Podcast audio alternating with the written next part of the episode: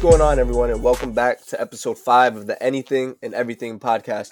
I'm your host, Ty Reeves, and today we'll be discussing the future of UConn football with operations intern and former player Doug Wardlaw. How you doing, Doug? I'm good. Happy to be here. All right. Why don't you start off by just introducing yourself to the people? All right. So I was born and raised in New Haven, Connecticut, the Westville area. Um, still where I reside. Um, went to Hopkins School, a small private day school in New Haven. From there, I did a year at Union College in Schenectady, New York, um, close to Albany, about uh, I'd say three hours from New Haven. Um, small liberal arts school, one of the better liberal arts school. Had about fifteen hundred kids, so it was probably smaller than most people's high school. From there, I transferred to UConn, uh, where I've so far done two years now. Time is flying. Plan to wrap it up next year. All right. So obviously, you said you started off at you know a D three school, and you came from Hopkins in New Haven. So how was your recruiting? You know, coming to UConn was different than a regular D one athlete? So the the different thing about Division three is obviously you know it it's two steps down from Division one, but you don't really see that when it comes to competition. It's it's it's heated. It's the same kind of battling you see with sports on TV. Uh, but when it comes to recruiting, it's a lot more academically oriented. Like they need to know your ACT score, your SAT score. Different schools have different ranges in terms of what kind of kids they could take. The Ivy Leagues have index on um, your athletic performance and what that means for the scores that you come with. So it's very it's a very different process. But the the name of the game is still the same. All the schools want the best players, and those are usually the same group of kids. So I think my senior year, I had offers from Union, uh, Bentley, which is a D2 school in Boston, uh, most of the NESCAC, and ultimately decided on Union, which was a rebuilding program. The season they were recruiting me, they just came off of a 0 10 season. So it was definitely a pretty good recruiting pitch uh, for me to get there. Yeah, so you talked about earlier that uh, your coach was actually a D1 coach. Yeah.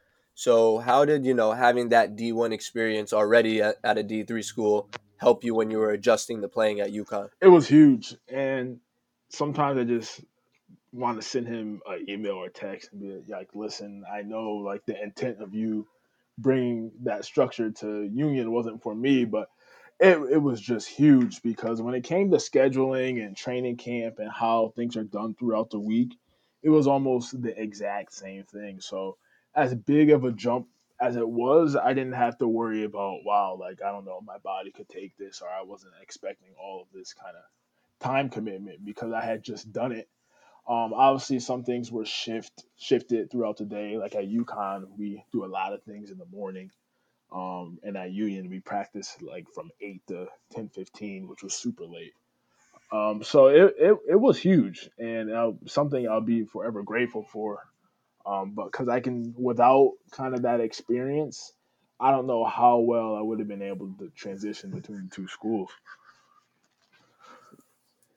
So definitely, you know, the step up from Division three to Division one is huge, like you said. And obviously, you know, you had that experience of a D one coach, but now you're coming to a coach like Randy Edsall that's well known, coached in the NFL, led UConn to a couple bowl games in the Big East. Mm-hmm. How was what did you have to adjust when coming to UConn to play? Um, I think everyone everyone should know about Coach Edsall is he's a no nonsense guy. Um, he's strict on time. The thing, the way things should be done, they always have to be done. Be done. There's no shortcuts. There's no coach, but I was doing this. No excuses. You be there on time. You do all the right things. And that's the thing with coach. If you do all of the right things, you don't take any shortcuts, he will be your best friend. Um, he will be there for you. He'll help you out. Do um, kind of you need something done that maybe involves academics, you need a tutor. He'll make sure that happens. If you could just hold your end of the deal. Um, but in terms of coming from Division three, it was super helpful in terms of knowing how Coach Edsall was wired because my coach at Union was kind of wired the same way. You had to be on time. You need to make sure your schoolwork was done. Um, giving the adequate amount of effort during practice and making sure you were a good teammate. So all of that carried over. And at Union, they went from 0 and 10 to seven and three to this most recent season they were 11 and 0 and I think got to the Division 3 quarterfinal. So to me it kind of showed me how a program should be run no matter if you're rebuilding or you're contending. Those type of things are the standard to be successful.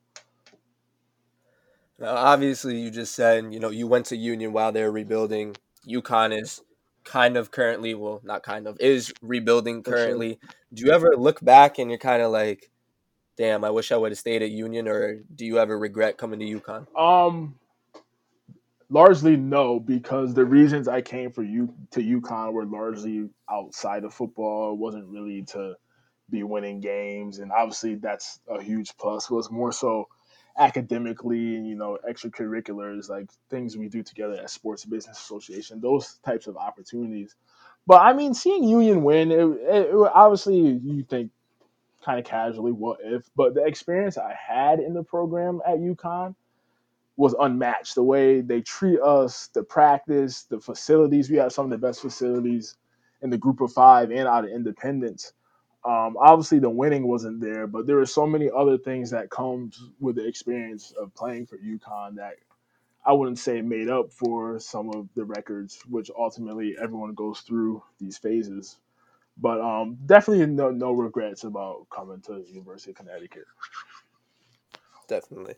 So kind of just to bring it back, obviously to UConn football, you said that the transition kind of for practice at least was Union was at night, uh, UConn was more in the morning, and then weightlifting and stuff like that. But talk about your first ever practice as a UConn football player. Yeah, I will. I was telling the story last week to my high school coach. I will never forget it because the way the NCAA works is when you first step on campus, no matter what point it is, if you're a transfer or you're a freshman, you have to go through a mandatory uh, five hour kind of they call it orientation. It's NCAA. They're so in depth with everything. But five hour orientation, and it involves taking a tour of your campus, uh, kind of getting to know your athletic, academic advisors, things along that nature. But because I had got there, because Union, if you guys didn't know, was it's a trimester school, so you start um, kind of mid September, second week of September, you end in right before Thanksgiving, and then you start again um, right after New Year's. But the way the calendar breaks down, you don't get out of school for good until the middle of June. So I wasn't able to take part in any of the summer training my first year at UConn. So that orientation for me fell on the first day of training camp. So while everyone was kind of learning the plays and, and meetings, I was upstairs in the facility going through my NCAA orientation. So I got out there. I had no idea what the plays were, and I was not even gonna lie, I was rattled beyond belief. I mean, the coaches were understanding, but I was out there and they were yelling the plays, and I was like, "Oh my god, I don't know what's going on." So it was definitely just a mind blowing experience, and I'll remember it probably for the rest of my life. But it was it was as big of an adjustment as you think it was. It was. So obviously, before you said, you know, Union heavily recruited you out of high school. For sure. Yeah. And you kind of knew what you were getting into when you went there, you know, a rebuilding system. But coming to UConn, you know, it's a little different as you're a transfer and you're coming to a school that, you know, we're not getting no five star recruits, mm-hmm. but we're getting, I guess you could say, better recruits than Union colleges. So, how's the competition level around the team? Oh, it's it's sky high. Um, and Coach Edsall kind of breeds that environment because he always says, and he makes sure to say, especially during training camp, that no one's job is safe. You can you're fighting for your job throughout the entirety of camp. And I remember when he said that the first meeting, and I was like in my head, like there has to be some guys whose spots are locked in. But as training camp went on, I saw guys from being with the starters, the bumping down the third string, and from third string to the starters, just based on how practice went. So those training camp practices were some of the most intense I've been a part of because everyone's literally fighting for their job on the team, and the team only travels so many people. So you have guys fighting to be on that two deep, fighting to uh, kind of make an impression on special teams. So it's it's a super competitive atmosphere. So I mean, the talent, Division One athletes are Division One athletes. The talent you get the best from all over the country, and when it, you combine that with the intensity of fighting for a spot, it was it was crazy. So, obviously, playing with Edsall, like I said before, he's a former UConn coach, or you know, coached UConn mm-hmm. in the past. Went to Maryland, had a couple stints in the NFL with I think the Dolphins, and a couple other teams. Came back to UConn. How does it feel to play under a coach, you know, that has had all these different experiences at the top level of the game? I mean, it's special because I obviously the last two seasons haven't gone well, but the stories he tells and the guys he has come in to talk to us, like the experiences that he's had with some players, like you know, who did he have come in recently? Byron Jones, just talking about their runs when he was there the first time. Those you get chills when you hear them because the things they've accomplished are what we all wanted to get done in our time on the team. So it's you he's a guy who's been there before. So you, you almost have to trust him because he knows exactly what he's doing and he's doing the same thing the second time. Um, and that's where we're fighting to get to. And I know the results are coming slowly, slower than anyone wants, but it's a process. It's going to take time. Obviously, no one wants to hear that, especially fans, especially us, because we put in the time like we're going to win every week. Um, but just listening to him and kind of continuing the course and making sure he always has play every play like it's the last play you'll ever play. And those are the type of things you'll hear from him throughout the week. So it was it was definitely a special experience. Yeah, so you kind of led me into my next question. Last season, you guys went two and ten. The year before, you went one and eleven. So obviously, losing seasons are tough, especially in the D1 level at a big school like UConn. And I'm sure you guys get criticism from other teams, you know, students around campus. But how does those two losing seasons affect the program overall? Overall, I think three years from now, we're going to look at, back at those two seasons and they'll be pretty kind of instrumental in building the program to what it will be at that point. Um, short term, obviously, as a player on the roster, it was it was hard to go through. Just like any losing losing football, I don't care Division three, Division two, Division one. The amount of time you put in during the week for the opponent and to not have to have that payoff on Saturdays is is brutal because you prepare from Sunday to Friday for whoever is on the schedule, and to not have that payoff is tough. Um, in terms of the morale of the team, it's weird because we only won two games, but watching us practice, we definitely improved throughout the season. And I think you'd see that when looking at our game against East Carolina, Houston, the first half of the Temple game, their improvement, their improvement was there. So that was definitely um, a driving force in the locker room. But it, it had its difficult parts, and every season does.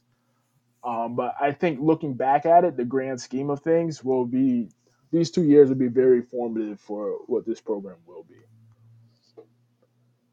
Yeah. So obviously, you know, you said it.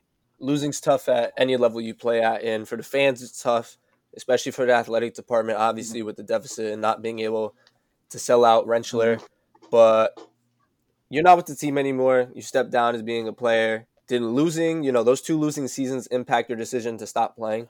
Um, I wouldn't say so. I mean, if we were winning national championships, I think it'd be easier for anybody to want to play on the team and be on the roster.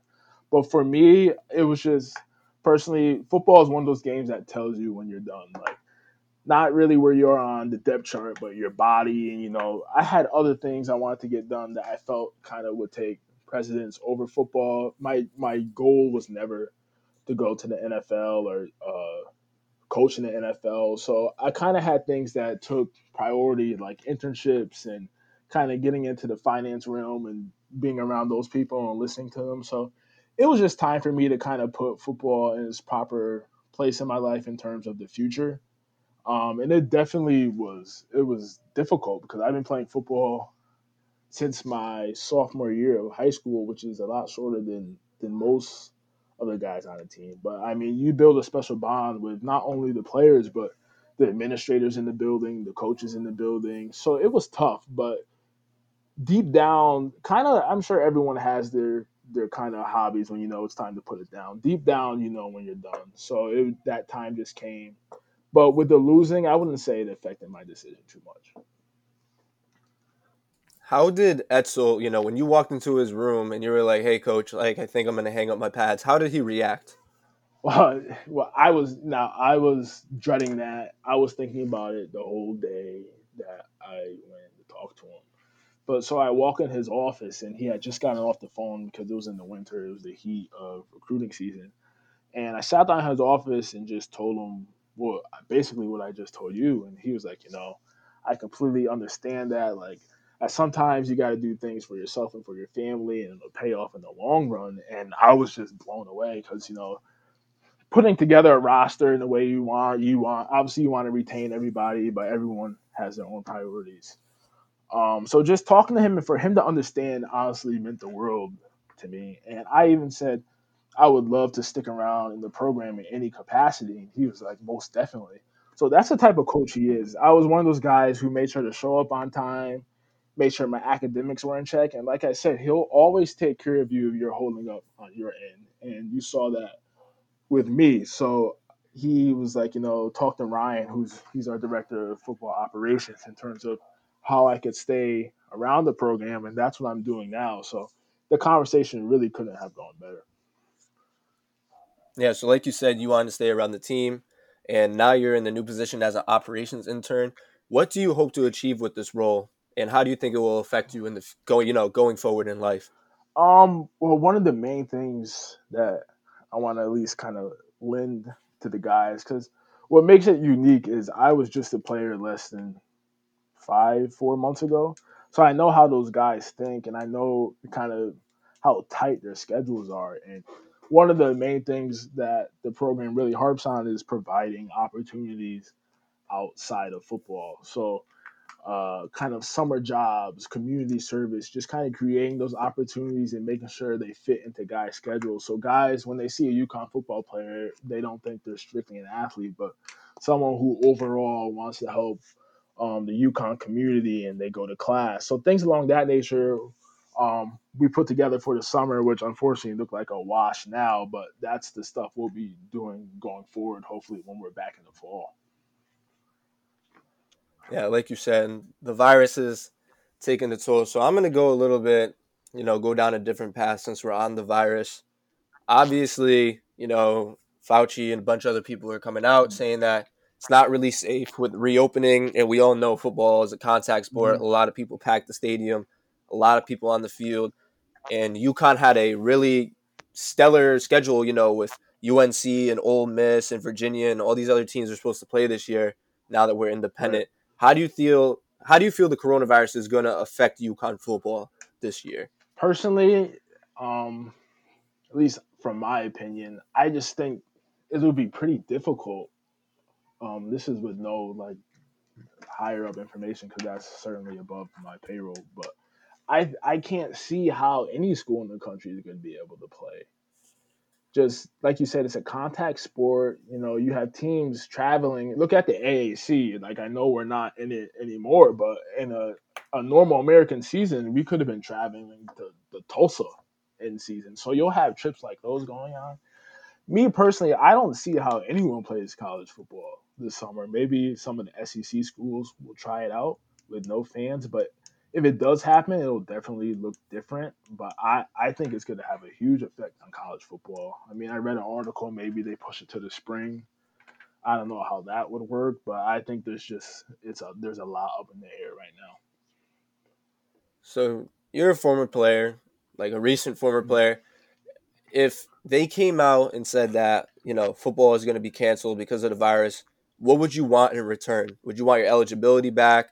Would you want, you know, security on the oh. team just in case, you know, other recruits right. come in? What what would you want out of your program and out of the NCAA? I think the big thing out of NCAA would be to expand the roster sizes because those recruits that have been recruited are still going to come. Just because you get that extra year of eligibility like they did for the spring sports doesn't mean that you know the team is going to keep you in your proper place. Because, like you said, there's some programs that are going to have five star kids coming in, and if you're a junior and they plan for you to either be gone, kind of pursuing your NFL dreams or whatever, they're not to, you know, it's a business. They're going to want their five star guys in.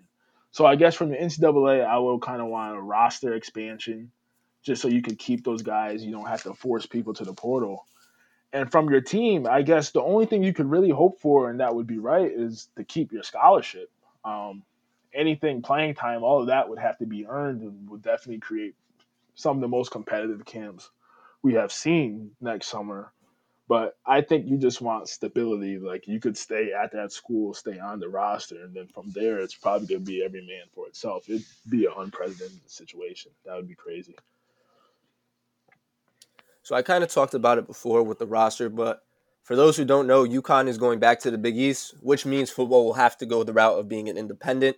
Doug, how do you see, you know, being independent mm-hmm. impact the program as a whole and specifically recruiting? Well, I mean, one of the funniest things to me was back when this all happened. I think it was July, early June. One of them, someone was like, "Wow, those the, the UConn players are going to be so disappointed." And I was just telling somebody, like, as a player, the last thing, the things on your mind aren't, oh, I wonder how we're going to schedule teams or who we're going to play. Because there's there's so many people whose job that is. Your job is to play football and get your schoolwork done. And that's what was on our minds. We knew it'd get figured out. Um, but at, on the other hand, no one came to play UConn football because it was in the American Athletic Conference. They came to play for UConn and be at the school and play for the coaches that recruited them. Um, but so far, I think it will have a great um, impact on recruiting. I mean, like you said, the schedule, you're playing a lot of Power Five teams, a lot of like household names. You know, you're all over the country. The schools teams want to play, and I, I think you know they announced a deal with CBS Sports yesterday or two days ago. I think so far it's been super positive on recruiting, and it's only going to get better. So I think it's just been a great move for not only the program but the school. So, I just want your opinion on this.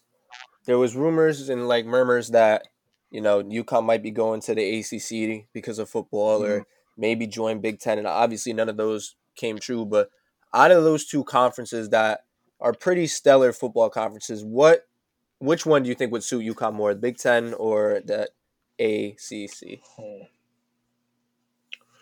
no the the Big Ten has a lot of big kind of research universities like UConn. So when I think of UConn in like a big football conference, for some reason I always think Big Ten, Rutgers and Michigan, Ohio State. I think UConn would be a perfect fit in the Big Ten. Um, football wise, I think it would just boost recruiting, and UConn would be a, a power. Uh, the ACC is a great conference with Clemson, BC. You'd have that rivalry, BC and Pitt. But me personally, I just I don't know why, but I always see UConn in the Big Ten. But the Big East is going to be great. Being an independent is going to be great. Um, basketball wise, the Big East, like I'm looking for, forward to that. It's going to be crazy. Definitely. So I worked in the communications department for athletics. Did a, a couple games with Daily Campus. Mm-hmm. I was in the the press room and I heard you know, Edsall talk and a couple of controversial comments. But one that really stuck out to me that I wanted to ask you mm-hmm. about was you talked about talent before and how it's always there at D1. But he made, I think it might have been Tulane. He made a comment saying that they were the more talented team and that his players were beaten by more talented mm-hmm. players. Mm-hmm. Do you think that that issue is, you know, that the players from Tulane are more talented, or do you think that has to come back to like coaching and recruiting? I think it always comes it always comes down to just who's on the roster and the age. If you look at it, we were the youngest team in the country, borderline two years in a row. And I think what coach was getting at, he wasn't trying to diss us or uh, piss us off or anything. He always said, you know, we're the youngest team in the country, so naturally, guys who have been in other schools' strength and conditioning programs are bigger, faster, stronger than us. Um, they've been in the program longer. They know the ins and out, and that ends up to guys being more talented, more comfortable in the system, and stronger.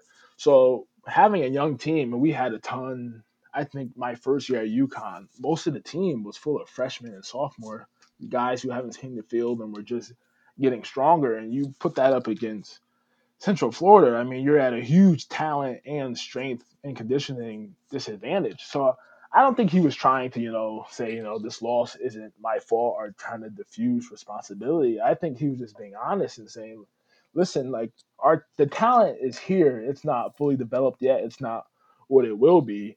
But at the time, you know, I think everyone who watched could see we were outmatched with what we had. Yeah, definitely. But I know me personally, just as a former athlete, I have dealt with a coach. I'm not going to say who, who kind of talked about talent and how we weren't as talented as you know other teams that we were going to play around the state of Connecticut, mm-hmm. and that kind of as a player rubs you the wrong way. So, what was kind of the environment in the locker room after he said those comments? I think, I mean, obviously, like I, am sure you've been watching The Last Dance. Michael Jordan used, you know, you walking by him at dinner and not saying hi as motivation. So you have guys who will take any any and every bit of um, motivation. You know, some that's just how some guys are wired. But there wasn't some, you know, the next day at practice after that game, guys like, you know, oh, I can't believe he said that because we all knew what he meant. I mean, what he says to the media, I mean, he it's the media. He talks to us as a team and how we need to improve and how much stronger we need to get. Those were all things already known, and we knew that's what he was getting at. He knew he wasn't sliding us, but at the same time, like I said, there's guys who take everything and use it as motivation. So I'm sure there was some who used that to fire them up for that next week of practice, and I'm sure coach would be fine with that. But there was definitely not like a different mood around the locker room or the facility. Um, we knew what he meant, you know, kind of barely listened to the media anyway, kind of rolled off our back and just carried on. So I wouldn't say as big of a deal as people made it. It was kind of minimal news to us. Okay.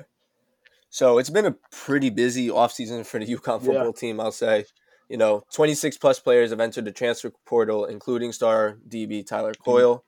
And, you know, there's also been off field issues that have been undisclosed. But how do you, you know, feel like losing a player like Tyler Coyle as well as the other transfers will affect the team next year? TC, he's a great player. He's also a good dude. I had a lot of um, classes with him, so he will be missed. But if you look at the landscape of college football, transferring is just it's one of those things. Like I know Stanford had 20 plus guys transfer, um, grad transfer, all that with the rules tra- um, changing.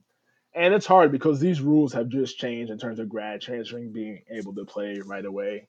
And we had a lot of guys who graduated early, you know, for whatever reason, they wanted to be closer to home, which was, uh, I saw a lot of that, just wanting different opportunities after spending four years at UConn.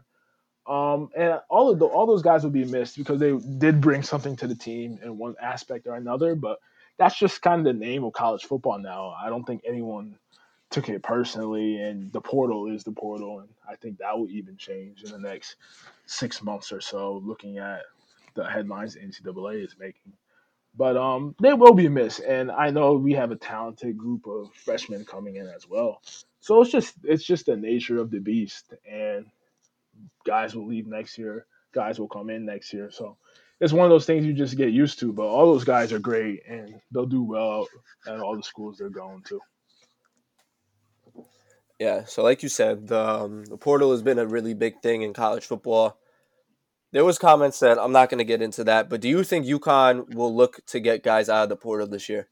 I think I think every program looks into the portal, and it's tough because UConn is it still kind of as you know it's a top 25 public university so there's standards academically that uh, guys have to get by on and so it's not just football at UConn it needs to be a bunch of requirements met so I think everyone we always are like you know DJ Morgan's on the team and he's an awesome dude he came from Notre Dame one of our better players last season on defense he's a also a standout dude he checked all the boxes and he wanted to play here. So I think you'll see situations like that. But I know um, the coaching staff is also a believer in developing players, and like they took a chance on me, and I was an unproven Division three guy just because they thought down the line I could be useful on the field or in the locker room. So you'll, I think the program may stray towards that a little bit more, but definitely they'll be open to guys in the um, in the portal. I think every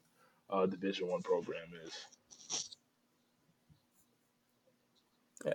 So staying with UConn, obviously, uh, Kevin Mensah and Cam Ross, while respective uh, running back and wide receiver, both had solid years.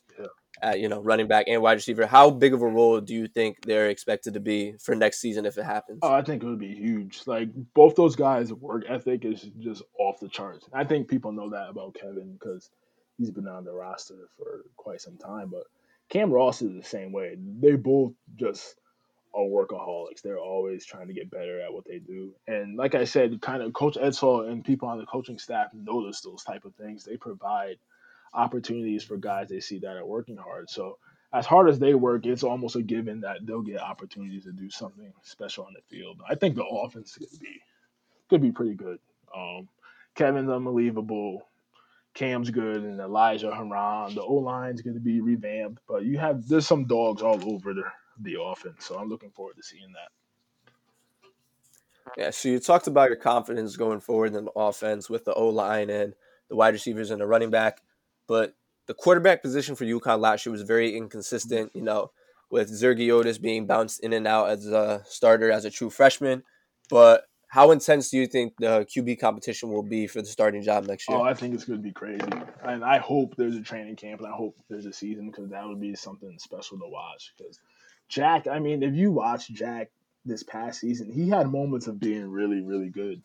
And I mean, he's young. He's a freshman. I, I know when I first came to UConn, if you threw me in against UCF, I don't know what I would have done. So the poise he's shown throughout the season, I think, was special. And then Steve you saw him against Temple coming back from injury is also going to be pretty good. They both had years under their belt. Um, Micah, he got hurt in camp last year, but the practices he had during camp were really, really impressive. So I think between those three and the guys they have coming in, quarterback is going to be wide open. I don't think anyone's going to be given anything. Like I said, that's kind of the mantra around the team, but those that's going to be a heated competition. I mean, I don't know who they'll go with and if it'll be switched, I think that's all kind of future talk. But I think for the purposes of the quarterback battle and training camp, it's going to be wide open. I think all those guys are going to get an opportunity. So we talked about it earlier. UConn being an independent, you know, we have to kind of switch our schedule around and look for people to come play us as well as go play people that offer us, you know, the program a good amount of money. But do you think over the next five years, UConn football will be able to grow bigger and be able to compete against guys like Michigan, Clemson, Ohio State, Tennessee, all teams that we already have set to play mm-hmm. over the next five years? Yeah, I think definitely. If you look, I mean, uh, towards the end of Coach Edsall's first stint here, we were winning the Big East. I mean, even a few years after he left, we had, you know, Rutgers and Maryland on the schedule. And those were all competitive games, but – what people don't realize, and I know we live in a society where we want instant success. That's just kind of what we're used to. After all these years, I know we had a few losing seasons, but under that, we've had guys developing and we've had recruiting guys who are developing under them. And I think in two to three years or two to five years, you'll start to see the dividends of that. And there'll be competitive games, games people love to watch. And I think that's all the, this fan base is looking for is kind of competitive games and kind of that UConn grit that they got used to when Coach Edsall was here the first time. So there's no doubt in my mind that while we play these bigger schools, which kind of seem daunting right now, the program at that time will be more than ready to uh, take them on and have it be a competitive game. Yeah, I definitely agree. I mean, I hope obviously we won't be there still, but I hope UConn football over the next couple years able to compete and make a name for themselves at a high level. But obviously, I brought up Michigan. We are slated to play in Michigan, I think, in 2023 or two, one of the two. I don't know.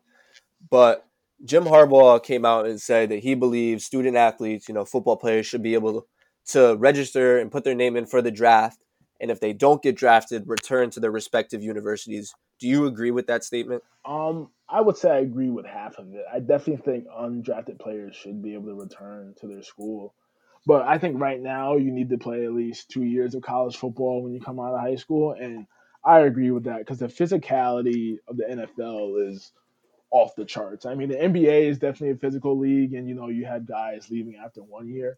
But comparing the two sports in terms of how physical it is and the strength and conditioning you need, I think you need two years in college. And kids would be kind of drawn to the league knowing they could leave.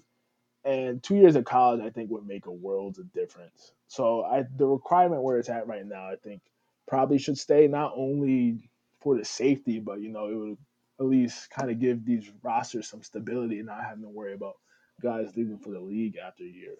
But undrafted players, you know, kids should be able to return to school. Like they went for their dream, it didn't work out this time. Like why shouldn't a kid be able to go back and maybe he has a year to go on his degree, get his degree, then re-enter um, for the draft after the following season. So I definitely think that's something they should look into. So you kind of talked about it for a second. I was kind of looking at it from a, a college perspective rather than an athlete or the NFL perspective. But if kids go to the draft, that basically frees up a roster spot for recruiting or a scholarship. Right. But say if that kid goes and he comes back, now you're kind of creating a problem with you know the amount of kids you have coming in and the amount of crew recruits you have coming in, and then you have a guy coming back that you originally you know thought was going to go right. to the NFL. How do you think that could like cause some contradiction for colleges? I think the tough part with that would be kind of the promises made during recruiting. Because I would think these bigger programs like Alabama Michigan say they have a stud linebacker uh, that was a four star recruit and is looking at the league.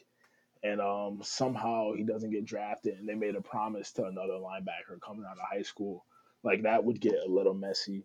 But I would think the way coaches know their players, at least at UConn, I know all the other programs across the country are like this.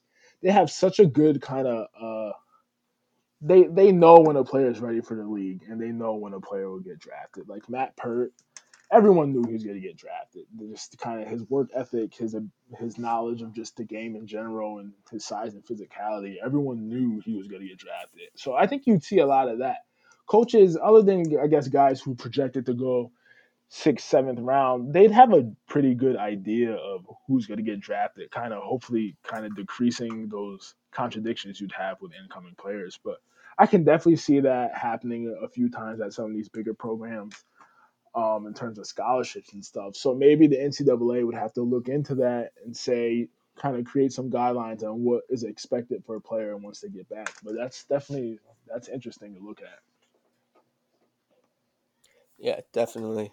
So, kind of just the last thing I want to get into because it's very controversial, and you're the first, well, former D1 athlete we've had on the show. There's been that question in that looming cloud over the NCAA as far as, you know, paying players, whether it's on name and uh, likeness or if it's on, you know, just straight, you know, weekly payments for playing the game. Do you think college athletes should receive some sort of payment? Um, yes. I mean, if you look at the money that some of these look at schools in the SEC, the money they rake in fuels some of these large public universities, and for the guys to be on these rosters, kind of you know getting their books paid for and tuition, which is huge and which could change a life.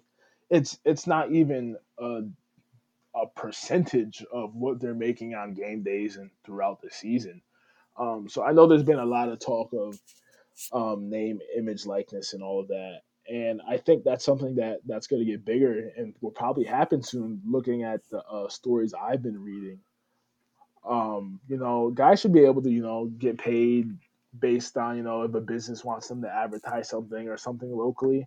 I think it'll start off with that, and players will be happy with that at first, and then maybe it'll grow from there. Um, I know some of the main concerns with that is you know kind of creative and competitive imbalance. Like obviously Bama, in terms of um, name, image, likeness, will be able to offer more opportunities because they're kind of more marketable. Um, but you know, there's there's going to be have to be legislation within um, players getting paid, but it has to happen in some capacity because college sports, I mean, especially the revenue sports, football, basketball, uh, women's basketball, men's basketball is the it's it's too big. Like I was looking at uh Sabrina from Oregon, um, and if she had sold her Oregon jersey, she would have made a ton of money just based off of her own name, just on the back of the jersey. And right now, the WNBA is in a spot where it's not as marketable as you know the NCAA tour, the women's NCAA tournament, and college basketball. So she could have lost. She lost a ton of money. So just kind of closing those gaps would be the first step for athletes to get paid. I think that'll happen soon. So I'm just gonna like express my opinion. Obviously, I'm a regular student. I do believe that athletes should be able to be paid on their image, you know, name, image, likeness. But for me, I don't feel like they should receive a paycheck mm-hmm.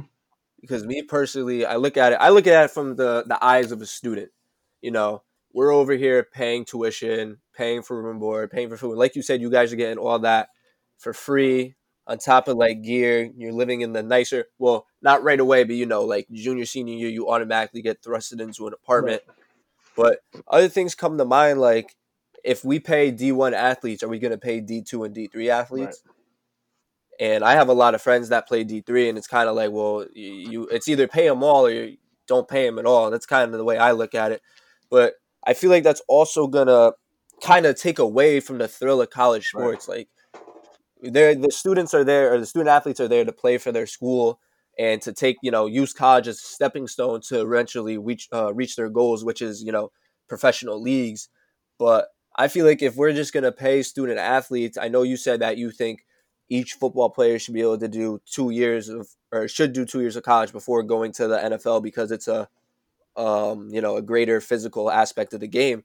But if we're going to pay you know the third string running back on the team then he should be able to just try and make the jump straight to the NFL because I feel like that's just kind of controversial if you ask me. Right. I think with that, I don't think it would ever get to a point where you know, say if you play for University of Connecticut, you get you know, thousand dollars a week. I don't think there'll be any paychecks directly for just being on the roster because you know a four string lineman shouldn't be getting as much money as the starting running back. Like, how would that work? How would you? So, I don't think it will ever get to that point. I think the only thing that really needs to be ironed out and legislated is just using name, image, and likeness, because that kind of gives everybody an equal playing field. I mean, Division three athletes could be allowed to do it, and maybe they wouldn't have as much opportunity because they're not as marketed on ESPN and Fox and all of those sports um, networks.